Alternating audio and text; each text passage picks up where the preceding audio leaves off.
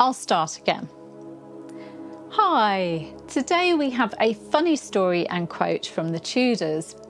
Edward de Vere, 17th Earl of Oxford, once farted as he bowed to Queen Elizabeth I. And in embarrassment, he stayed away from court for seven years. He actually left England. When he did return to court, the Queen welcomed him back, saying, My lord, I had forgot the fart. I do love Elizabeth I's rather naughty sense of humour.